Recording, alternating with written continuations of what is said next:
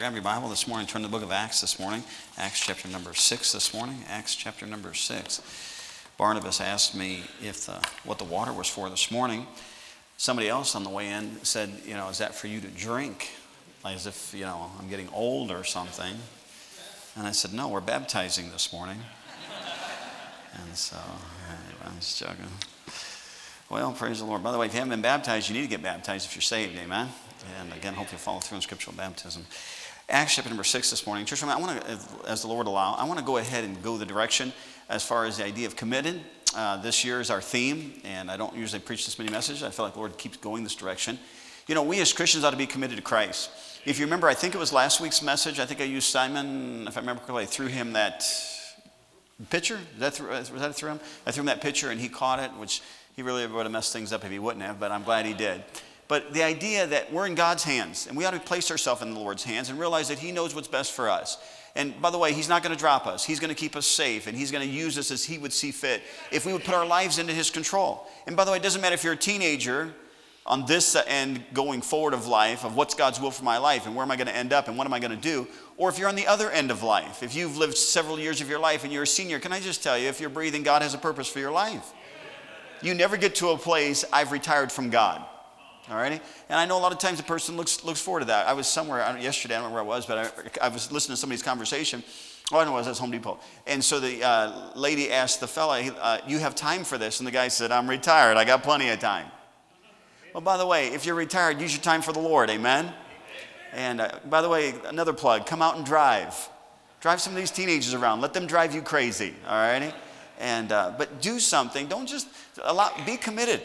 Say, okay, Lord, whatever you want for my life, that's what I want. And uh, this morning, I want to talk about Stephen for just a little bit. And Stephen was definitely one of those people that was committed and he gave his life for the Lord. Let's pray together. Father, thank you for your word. Father, help us this morning. Give us the words to say for your people. You know what people need this morning. Lord, again, please you please comfort Mrs. Green and those of the family. Lord, thank you again for the church family. Father, would you bless them today? Help us as a whole. And Lord, again, feed us from your words. People who can't be in the service, maybe even listening this morning. Father, give them what you want from your word as well. In Jesus' name I pray, amen. Acts chapter number six, would you follow now just a few verses? And again, I want to look at two chapters without reading all of the verses this morning. In chapter 6, verse number 1, this is the first deacons. It says, In those days when the number of the disciples was multiplied, there's your reason for having deacons. The number of the disciples were multiplied.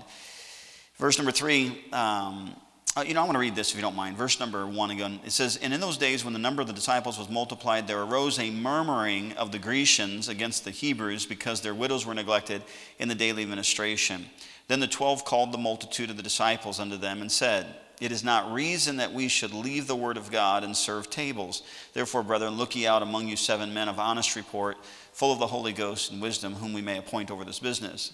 Verse 4 says, But we will give ourselves continually to prayer and to the ministry of the word. And the saying pleased the whole multitude, and they chose, what's his name? The description is a man full of faith and of the Holy Ghost. It mentions the other fellows there also. Verse number, if you pick it up, verse number eight. And Stephen, what's the phrase again? Church, I want you to notice you don't have it circled or underlined. In verse number five, it says, Stephen, a man full of faith, in verse five. And then verse number eight, it says, And Stephen, full of faith and power, did, did great wonders and miracles among the people. So the description of Stephen is one that was full of faith. Church, let's pick it up now in verse number. Um, hmm, pick it up verse number 9. Then there arose certain of the synagogue, which is called the synagogue of the Libertines, and uh, Cyrenians and Alexandrians, and of them of Cilicia and of Asia, disputing with Stephen and they were not able to resist the wisdom and the spirit by which he spake. Then they suborned men, which said, We have heard him speak blasphemous words against Moses. Now that's key, by the way, because chapter number seven is going to refer to Moses again and again and again. So their accusation in verse number 11, then they suborned men, which said, We have heard him speak blasphemous words against Moses and against God.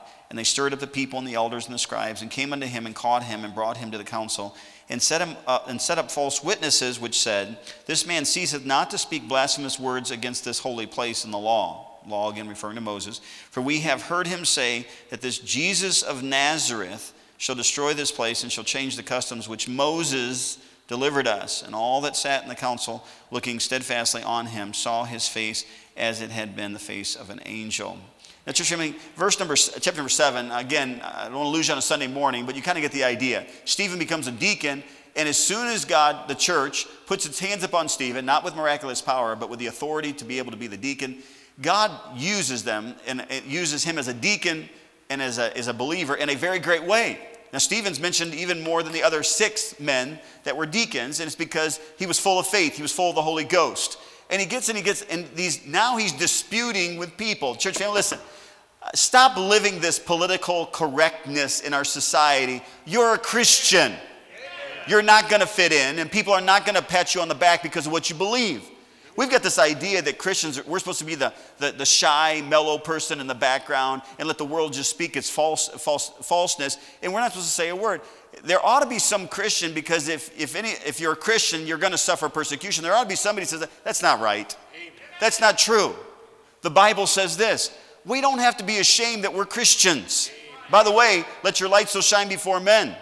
In other words, you should have an influence on people. And I'm not trying, I'm not talking about being a troublemaker or a rabble rouser, as they would say, but I'm talking about, hey, listen, don't be ashamed of the Lord Jesus Christ.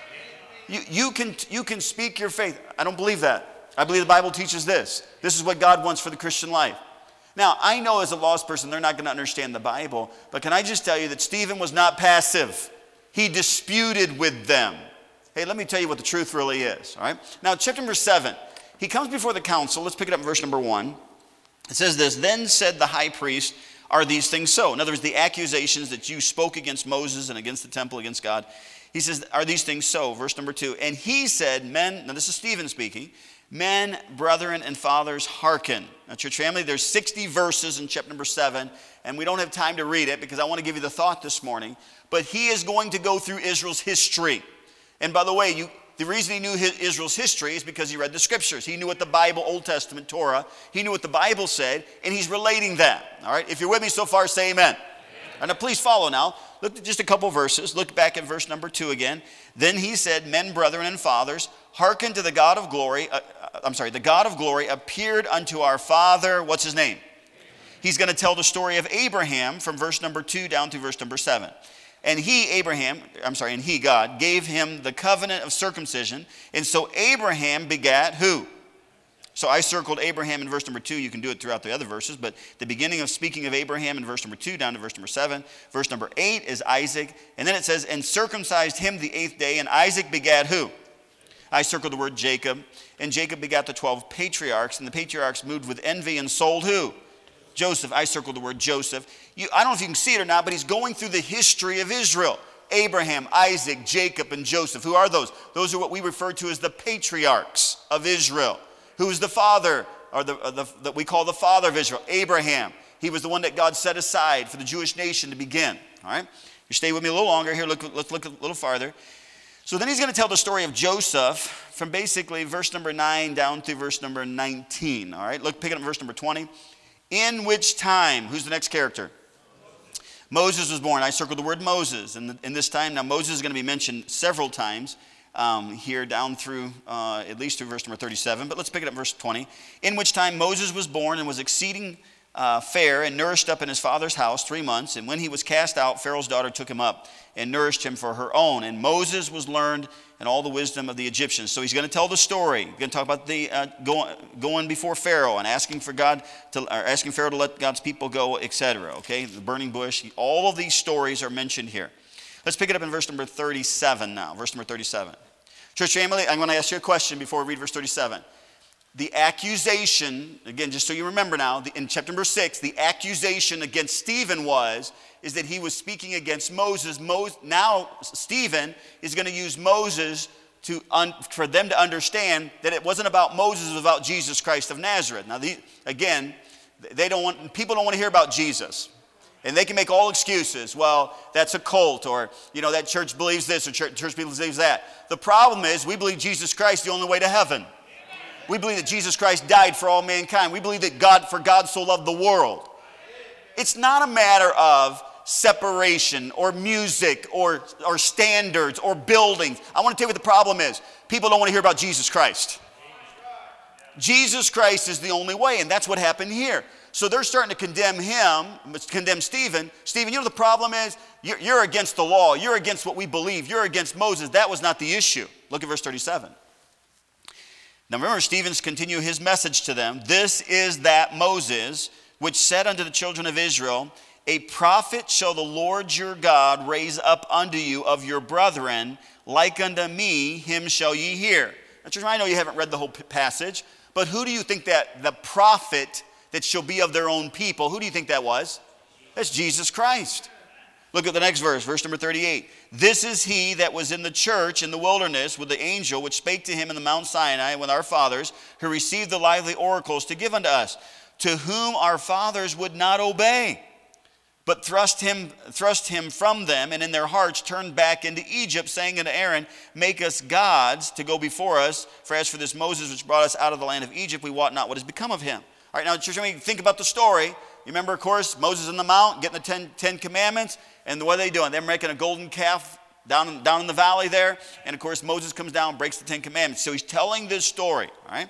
I'm almost there. Follow me a little farther. Look at verse number 44. Our fathers had the tabernacle of witness in the wilderness, as he had appointed, speaking unto who? That he should make it according to the fashion that he had seen, which also our fathers that came after brought in with who? Jesus. All right, now so here's what Stephen's doing he's making the connection with Moses to Jesus Christ. Hey, you, t- you say I'm against Moses? No, you're against Moses. You know why you're against Moses? Moses told you there'd be a prophet.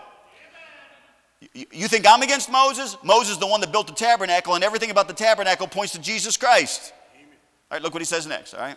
He must have been an independent Baptist. Like you can almost feel it, can't you? Man, all this confrontation, all this turmoil. Hey, turmoil is not always bad, by the way. You know why? Because this isn't our home. Our home's in heaven, all right? Read, the, read Revelation 20 and 21. That's when you find no more death, no more sorrow, no more curse. It's going to be great, all right? So we are disputing. Look what he says next here. Verse number, uh, let's pick it up in verse number 46. Who found favor before God and desired to find a tabernacle for God of Jacob.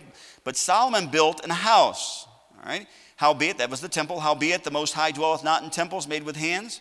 Jump down to verse number uh, Oh, verse 51. Now, listen to Stephen in his mild mannered, kind way.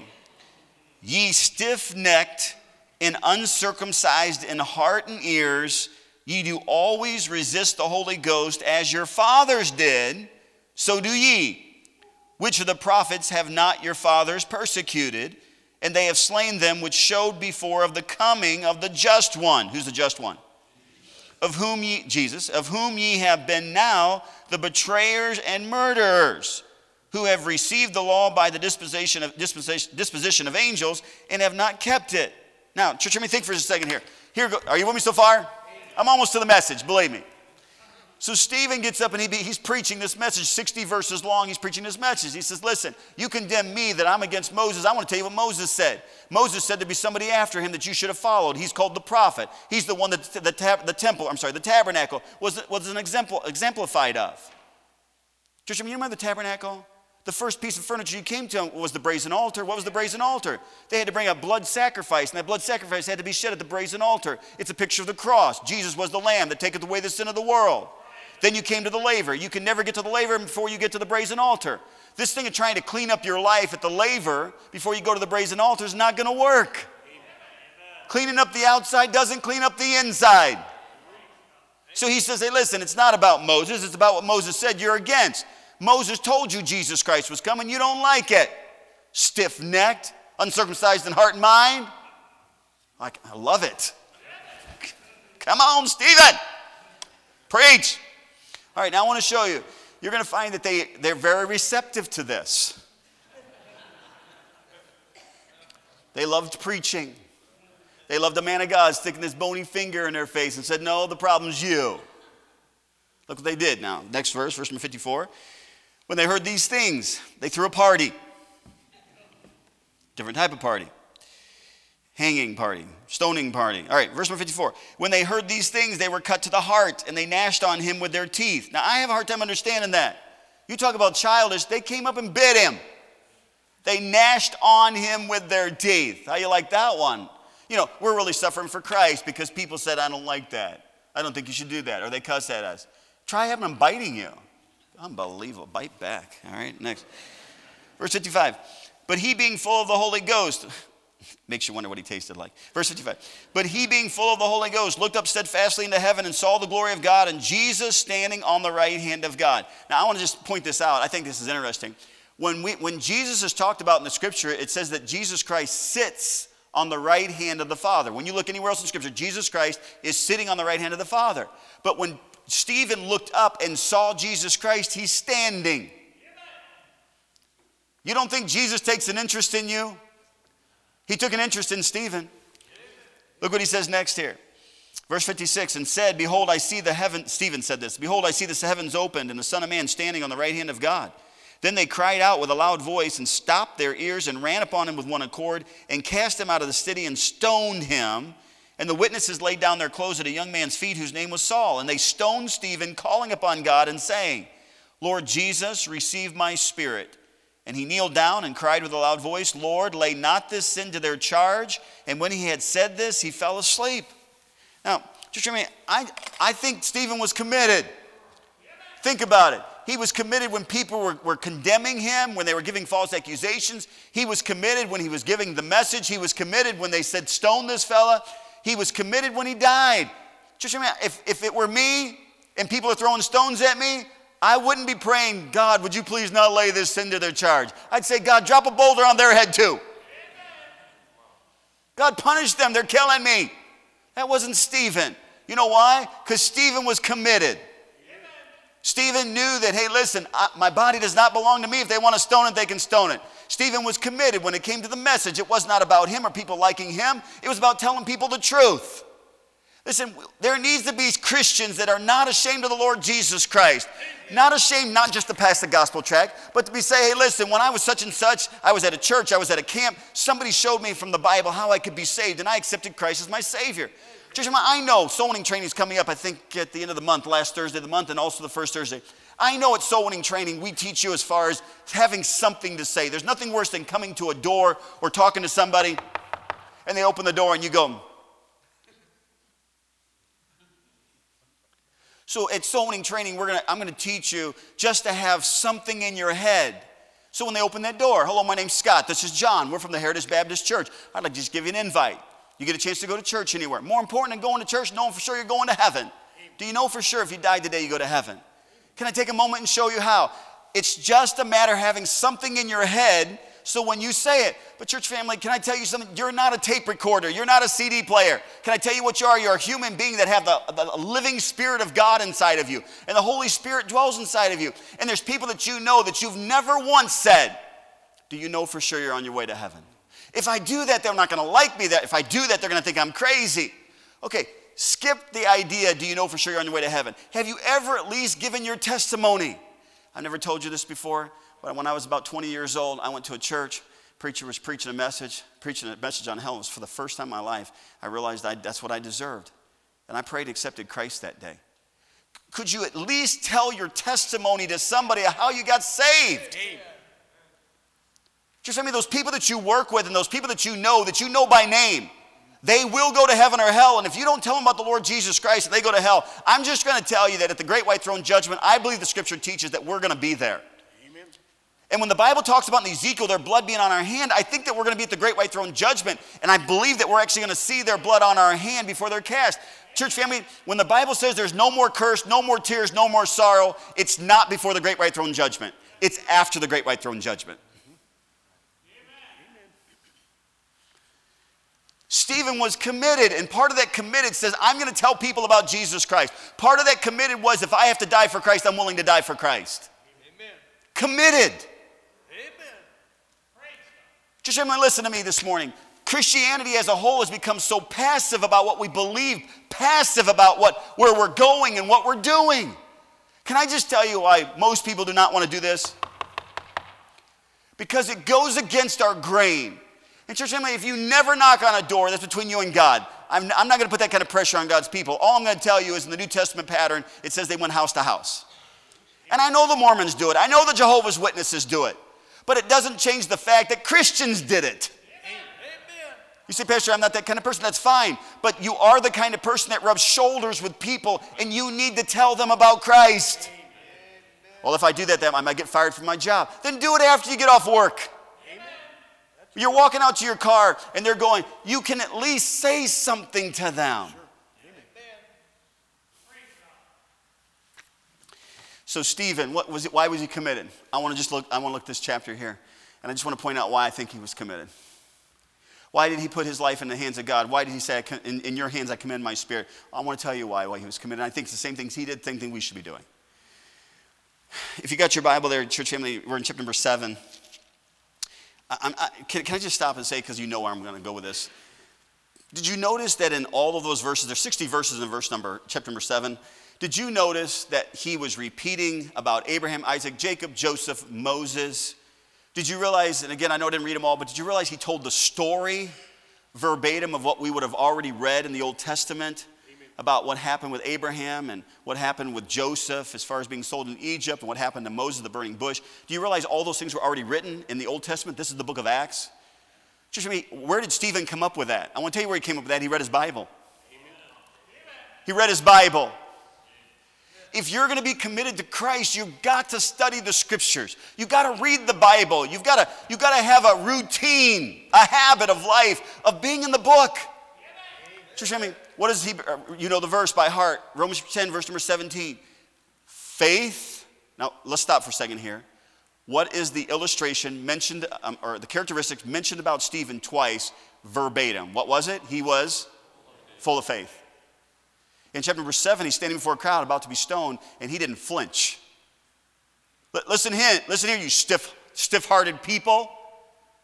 I just told you the truth. And what you're going to do to me is what, you, what your fathers did to all the other prophets. You don't like the message. How could he do that? I want to tell you, he was committed. You know why he was committed? He's full of faith. Now, to me, when you look at this chapter, it tells why he's full of faith. This guy, Stephen, knew the Bible. He knew this, he knew his Old Testament. As he's going through all of these stories, it's because of what he read, what he studied. Now, finish the verse. Faith cometh by hearing and What's going to cause you to be committed? Being full of faith. How do you get full of faith? I want to tell you how you get full of faith. You put in the scriptures. Listen, the Bible talks about several things in the scriptures as far as faith. He talks about little faith, he talks about great faith. I think much, if I remember correctly, much faith. And then you have this one. This is kind of a unique statement about faith. full of faith. Full. Church family, you don't get full unless you put something in. Can I just tell you that if you're going to be full of faith, you've got to continually put the Word of God in. I have said for years, and I don't remember who wrote it first because it's not original, but a person made the statement that our sense of sin is in proportion to our nearness to God. And I believe that, really. Our sense of sin is in proportion to nearness of God. But if I could edit that a little bit, your fullness of faith has everything to do with your nearness to God. How do I get near to God? I got to get in the book. Did you read your Bible? Don't waste your hand. Did you read your Bible this morning? Oh, I don't need to do that. Pastor's going to preach. We'll probably read three chapters of church alone. No.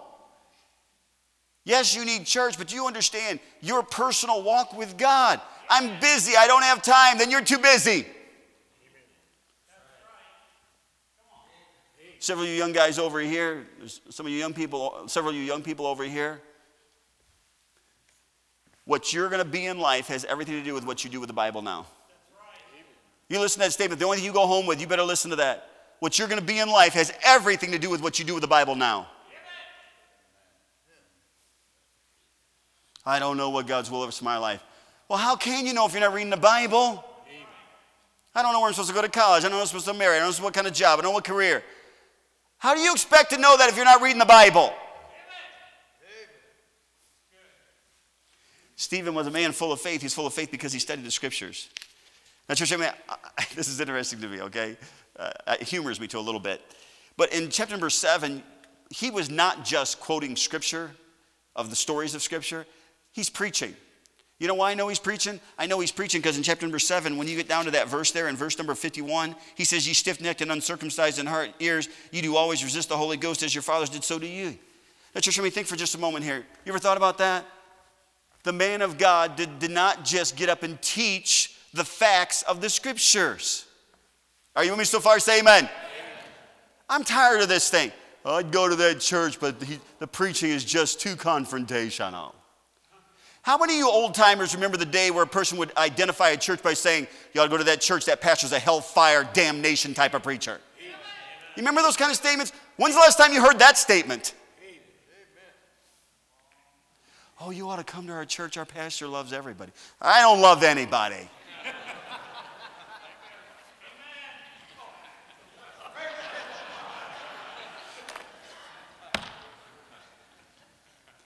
The pastor is not there to offend, but he's there to give the truth. And I'm trying to tell you the truth is going to offend. Stephen could not give this message. Uh, yeah, I know, listen, I know that you think I'm against Moses, but I'm really not. I really like Moses. Moses is such a wonderful character in Scripture. He's just so great. He's so kind. I just want you to know I'm on your side. That's not what Stephen did. Stephen says, I want to tell you something. It's not about me being against Moses, it's about you being against Moses. You know what your problem is? Moses pointed to Jesus Christ coming and you didn't want to accept it. In fact, you killed him. You don't think that's offensive? I believe, and you know, I believe that every service is a message from God. It's not a sermon that God gives a message to a person, God gives a message to the people. I believe that. But there's been many a time a person walked out the door and said, Man, you stepped on my toes. I don't work at stepping on people's toes. I don't have anybody in my mind about, boy, this person really needs this. And I'm, thank, I'm thankful for that. And some of you ought to be thankful that I have a really bad memory. And it's true. And I'm and you know I tell you what, I'm so thankful for that too. Because I don't have to be behind the pulpit preaching on thinking, oh, this guy over here is not gonna like that, or this guy over here is gonna stop giving, or this guy over here. I don't think that way. You know that. Amen.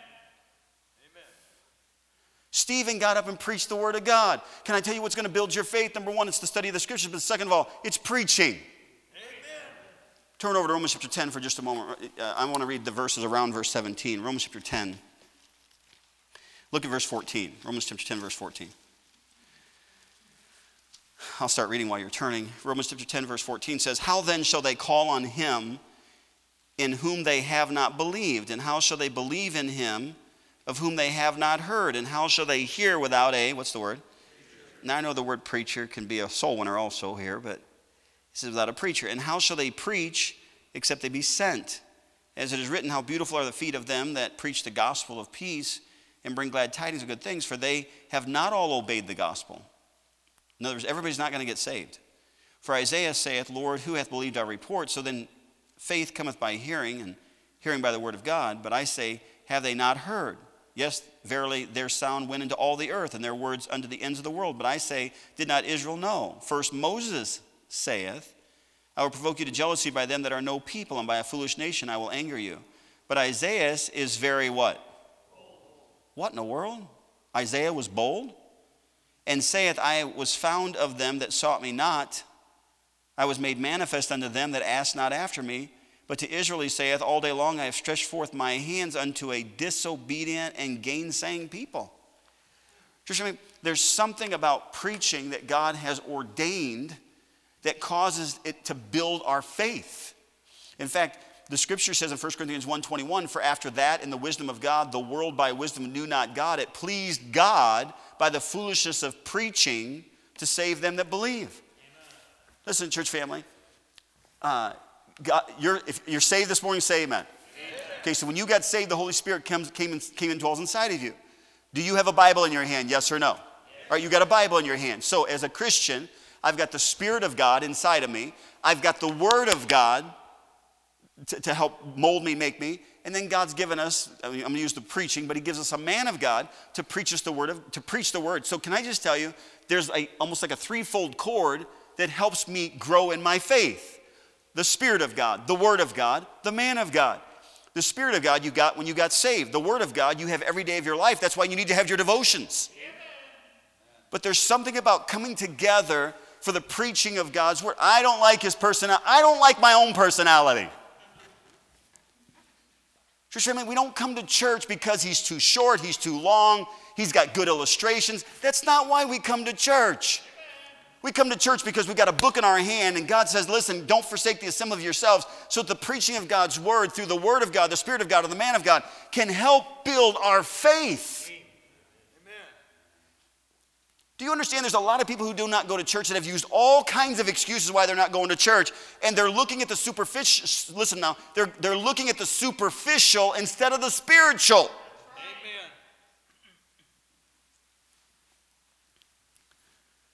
Amen. You need to stop looking at it. I don't need somebody to tell me what to do. Because if that was the case, we're all in trouble. Because God delegated a parent for you growing up God delegated a teacher in a school, God delegated an officer on the street. God has all kinds of delegated authorities in our life. And so if you've got the mentality, I'm not going to go to church because the preacher's not going to tell me what to do, then you need to throw out every other delegated authority in your life too, then. Preaching builds your faith. Builds your faith. I had a lady one time, she went to work and they were asking her to do something that was anti scriptural at work. And she said, she, this is what she came back and told me. She says, I told them I'm not going to do what they asked me to do because my preacher said not to. And I'm just thinking why did you do that? We don't live our life based upon what the preacher says. We live our life based upon what the Bible says. Her answer should not be the preacher said that. Her answer says, listen, I've got a Bible conviction. The Bible says I shouldn't do that, so I don't do that. So, what does preaching do? Preaching comes from the Word of God to build your faith, to strengthen your faith, so that you as a Christian can be full of faith, which causes you to be committed. I'm going to do what God wants me to do regardless of what man says. I'm going to do what God wants me to do regardless of what my job says. You know why that happens? Because you have a faith in the Word of God that God says this, that's why I do this, and it causes me to be committed. It's like a chain reaction. What's going to cause you to build your faith or be full of faith? Number one, study the scripture. Number two, listen to preaching. Just I'm almost done, but I want to say them if you don't mind. In 1 Peter chapter 1, verse number 6 through 9, the Bible says that the trying of your faith worketh patience. The Bible says another scripture as far as the trial of our faith in 1 Timothy chapter 4, verse number 10. For we therefore we both labor and suffer reproach because we trust in the living God, who is the Savior of all men, especially of all those that believe, faith, all those that believe. James 1, verse 3 and 4, knowing this, that the, that the trying of your faith worketh patience, but let patience have her perfect work, that you may be perfect, in other words, complete, that you may be perfect and entire, wanting, lacking, wanting, wanting nothing. Now, we don't like this one, and, and I'll be shorter on this, this next one or two here, but can you, can you understand that one of the things that's going to build your faith is affliction? What builds your faith? Word of God. What builds your faith? Preaching. What builds your faith? Affliction. Church, I mean, we haven't really gone through affliction yet. we are kind of, I feel like we're stair stepping to it as far as in our society, what we can and cannot do, what they, what they want you to do, what they're trying to make us do in a lot of areas of our life. Now, follow me for just a moment here. Can I just tell you, as a Christian, what builds your faith, what makes you stronger, is the idea of when, there, when there's trouble, when there's trial, when there's affliction. I had the college with me this last week. I think it was last week, week before. And I don't know why, it was on my computer still. But when the health department and the sheriff's department and the sheriff came out, health department, two officers, when they all came out, Barnabas was in that meeting. I think Brother Mize was in that meeting, and then I was in that meeting.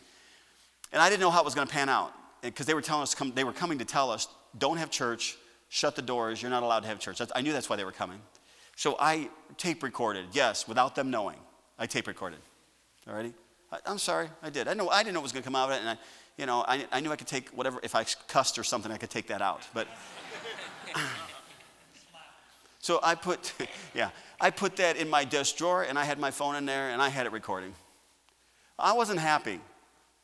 I wasn't happy that people were trying to, t- that government was so important that government can tell churches you don't need to have church, whether it's for a health reason or not. And by the way, if it's a health reason, stay home. Amen. If you're sick, don't come. But don't tell us the doors can't be open. That's communistic. Okay, now you know how I feel. I don't hide it very well. So the college was with me, and I had, t- I had not pulled that out forever since that, because a year and a half ago, I guess, or a year ago, however long it was. And I said, Oh, I found that, and the meeting was on that, and I pushed it. And when they came in, I wasn't happy. And I just told him, I said, listen, it's amazing. I'm going to paraphrase. I said, it's amazing. You can tell the, the media on why we can't have church, but you can't even tell me why we can't have church. Oh, it got really quiet.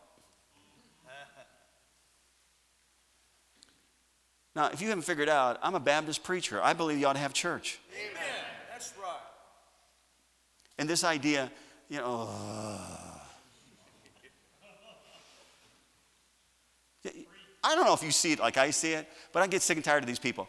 Well, what does the Bible say about you having church? I thought your Bible said love your neighbor as yourself. You know, it's amazing how they want to use Bible and they don't even know what the Bible says. Come. Amen. I always look at those people and I said, that's the second greatest commandment. Do you know what the first greatest commandment is? It says to love the Lord thy God with all thy heart, soul, and mind, which means you're supposed to love him more than you love man. That's why we're having church. Amen. That's right. I said it in a very Christian way, though.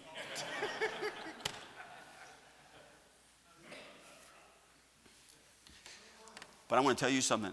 That made the church stronger. Amen. You know what it did? It increased your faith. It wasn't a matter that we told, the, told them we're going to have church. It's just a matter of you figured out, hey, listen, we don't go to church because people allow us to go to church. We go to church because that's what the Bible says to do. Amen. Hey, what the day could come. It could. This was a test run, by the way. Have you figured out in the state of Kansas there's still Baptist churches? There's still Baptist churches who are still not having all their services because the government said they couldn't? Foolishness. Wickedness. But I will say this. On the other side of that, I look back and I think, man, God, what is amazing what the Lord did. What He did. People that I thought were going to get mad and leave. Pastor, we're behind you. You're exactly right. We're going to have church. I don't know if you were here the one service. I said, now listen. I'm telling you, it's, it's getting it's really tense because we weren't supposed to have church in here." And I said, they, "The police could come." And I said, "If they're going to arrest me, I'm just letting you know. Somebody else is the deacons. And next next person up is the deacon. And when we get through all three of those deacons, then one of you men need to stand up." Amen. Well, I didn't know how, how that was going to go well because nobody wants to get arrested. I mean, we like reading about it in the Bible, but we don't like it today. But I want to just tell you something that made the church strong. I can't tell you how many guys came to me after, hey, put me in line. I'll get up there.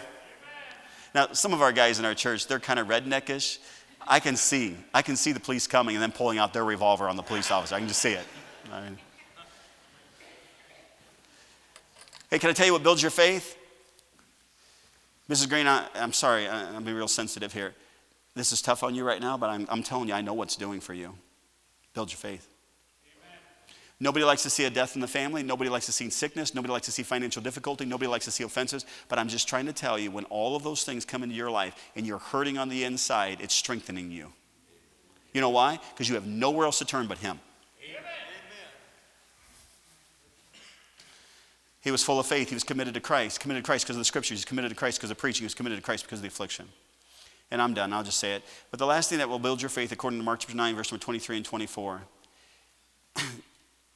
Jesus told the disciples, or the disciples asked Jesus, the apostles said, Lord, increase our faith. Can I tell you what's going to increase your faith? Just ask the Lord to help you build your faith. You know, one of the things I have to ask God on a regular basis for forgiveness for during my model prayer time, if we confess our sins, but it's usually say, Lord, please forgive me for not having faith. Forgive me for not trusting you like I should. But I always ask Him, Lord, would you please strengthen my faith? God, I'm going to trust you. Even though I can't see, I'm supposed to walk by faith, not by sight. And so many times I want to walk by sight, not by faith. God, would you please help me to trust you? Church, I mean, I love you, and there's some of you, that you're probably going through things you're not even telling me about right now. But can I just tell you that what's going to cause you to stay committed to Christ and not waver to the left or the right is simply being full of faith. Sure. Hey, isn't it interesting? Hebrews chapter 11, verse number 6? You know the verse. But without faith, it is what? Impossible. Impossible to please him. For he that cometh to God must believe that he is, and that he's a rewarder of them that diligently seek him. Trust him. Believe him. Have faith in God. Now, this morning, I'm done. If you're here, no matter what your age is this morning, and you in your mind do not know for sure that if you breathed your last breath that you'd be in heaven, would you please let someone take five minutes and show you from the Bible what it means to be saved? During the invitation, we do business with God. Well, people come down to the front. I'm going to be down at the front. If you're a man or a woman, if you're a man, would you let a man go to the side, take five minutes, and just show you what the Bible says? Then you decide. If you're a lady, let a lady. Listen, you say that's for adults. It doesn't matter what age you are. If you're not for sure you're on your way to heaven, would you please let someone take a Bible and show you how? When you're not joining the church, you're not getting baptized. Just let someone show you what the scripture says about getting saved, going to heaven. Would you bow your head and close your eyes this morning?